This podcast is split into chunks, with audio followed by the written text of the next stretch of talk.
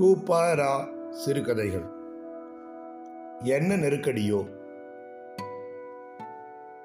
திருவல்லிக்கேணி ஹைரோடு காலை நேரத்தில் அவ்வளவு சந்தடியுள்ளதாக இருப்பது.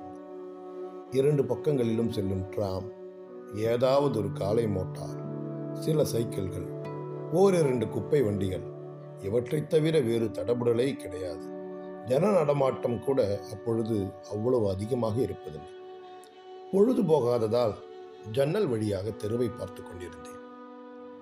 எதிர் வீட்டில் ஒரு மார்வாடியின் கடை.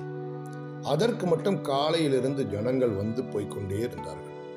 நகைகளை மூடிக்கொண்டு வந்து கொடுத்துவிட்டு அவன் கொடுத்த பணத்தை வாங்கி கொண்டு போனார்கள். ஒரு ரிக்ஷா வந்து நின்றது.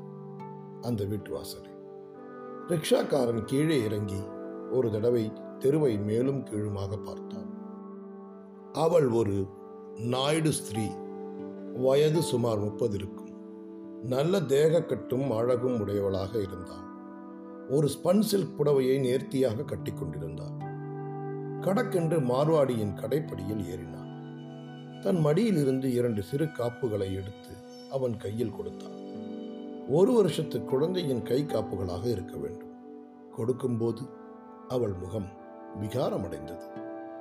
அவளுடைய கைகளில் ஒரே ஒரு ஜதை காப்புகள் தான் இருந்தன. கழுத்தில் சரடு கூட இல்லை. மார்வாடி காப்புகளை திருப்பி திருப்பி பார்த்தான். உரைகளில் உரைத்து பார்த்தான். பத்து ரூபா என்று சுருக்கமாக சொன்னான் கடைசியாக. முக்கால் பவுன் ஆயிற்று. என்று அவள் ஆச்சரியத்துடன் கேட்டாள். அந்த ஆச்சரியத்தில் அவள் துக்கம் கூட மங்கி போயிற்று. மட்டம்! கலப்பு. பத்து ரூபா ஜாஸ்தி என்று ஒவ்வொரு வார்த்தையாக அரைகுறை தமிழில் சொன்னான் மார்வாடி. இல்லை ஐயா இப்பொழுதுதான் புதிதாக செய்தது. மார்வாடி பதிலே சொல்லாமல் காப்புகளை திருப்பிக் கொடுக்கும் பாவனையாக கையை நீட்டினான். அவளுடைய முகத்தில் அப்பொழுது தென்பட்ட துக்கத்தை பார்க்க கூட எனக்கு மனம் வரவில்லை. நான் கவனிப்பது அவளுக்கு தெரியாது. யாராவது தான் அங்கிருப்பதை பார்ப்பதற்கு முன் அவ்விடம் விட்டு சென்று விட வேண்டும் என்று அவள் பதைத்துக் கொண்டிருந்தது. அவளுடைய ஒவ்வொரு அங்க சேஷ்டையிலும் வார்த்தையிலும் வெளியாயிற்று. அதை உடனே கிரகித்துக் கொள்ள மார்வாடிக்கு சொல்லிக் கொடுக்க வேண்டுமா?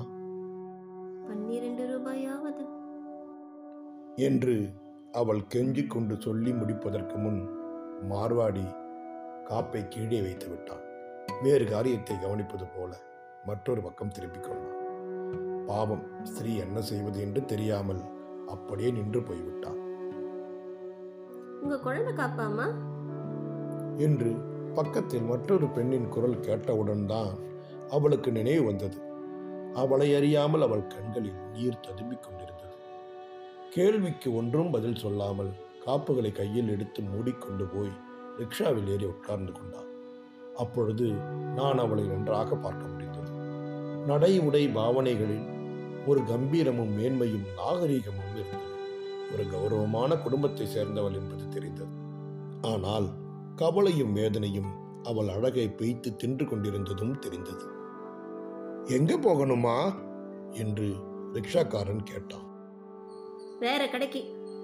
என்று கோபத்துடன் சீறினாள் அவள். இந்த கடை தான் கொஞ்சம் நாணயம். தாராளம் கூடம்மா. இரண்டு வீடு தள்ளி மற்றொரு கடை. அதில் ஒரு வாலிபன் உட்கார்ந்திருந்தான். அவனிடம் காப்புகளை காட்டினான். அவன் ஒரு தரம் அவளையும் மற்றொரு தரம் காப்புகளையுமாக மாறி மாறி பார்த்து கொண்டு வேற எங்க காமிச்சிங்க? என்று புன்சிரிப்புடன் கேட்டான்.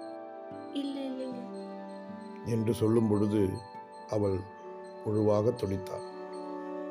எட்டு ரூபா என்றான் அவன் சாவதானமாக.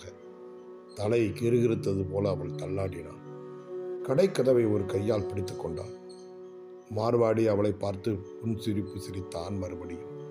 காப்புகளை அவன் கையில் இருந்து பிடுங்குபவள் போல அவற்றை திருப்பி வாங்கி கொண்டு போய் ரிக்ஷாவில் ஏறினான். எங்க போகணுமா? வீட்டுக்கு திரும்ப. என்று சொன்னவள் மறுபடியும் எதையோ நினைத்துக் கொண்டு நடுநடுங்கினாள். அவள் முகத்தில் பயமும் துக்கமும் தென்பட்டன. இல்ல இல்ல இரு. இதை முதல் கடையில் கொடுத்து பத்து ரூபாய் கொடுப்பான் வாங்கிட்டு வா. ரிக்ஷாவில் உட்கார்ந்து கொண்டிருந்தவள் கண்ணீர் உதிர்த்து விம்மினாள். மறுநிமிஷம் சுயநினைவு பற்று யாராவது தன்னை கவனிக்கிறார்களோ என்று அங்குமிங்கும் பார்த்தாள். திருடன் போல நான் சடக்கென்று பின்வாங்கி மறைந்தேன். அவளுடைய வாழ்க்கையில் அன்று என்ன நெருக்கடியோ. கோல்ட்ஸ்மித் எழுதியது என் மனதிற்கு வந்தது. சோக காட்சிகளைக் கண்டு உருகும்படியும் வைத்து துயரத்தை அகற்ற சக்தியும் அற்றவனாய் என்னை ஏன் சிருஷ்டித்தாய் ஈஷா? பாரத தேவி பதினாறு ஏழு ஆயிரத்தி தொள்ளாயிரத்தி முப்பத்தொம்போது கரிச்சான் என்ற புனைப்பெயரில் எழுதியது.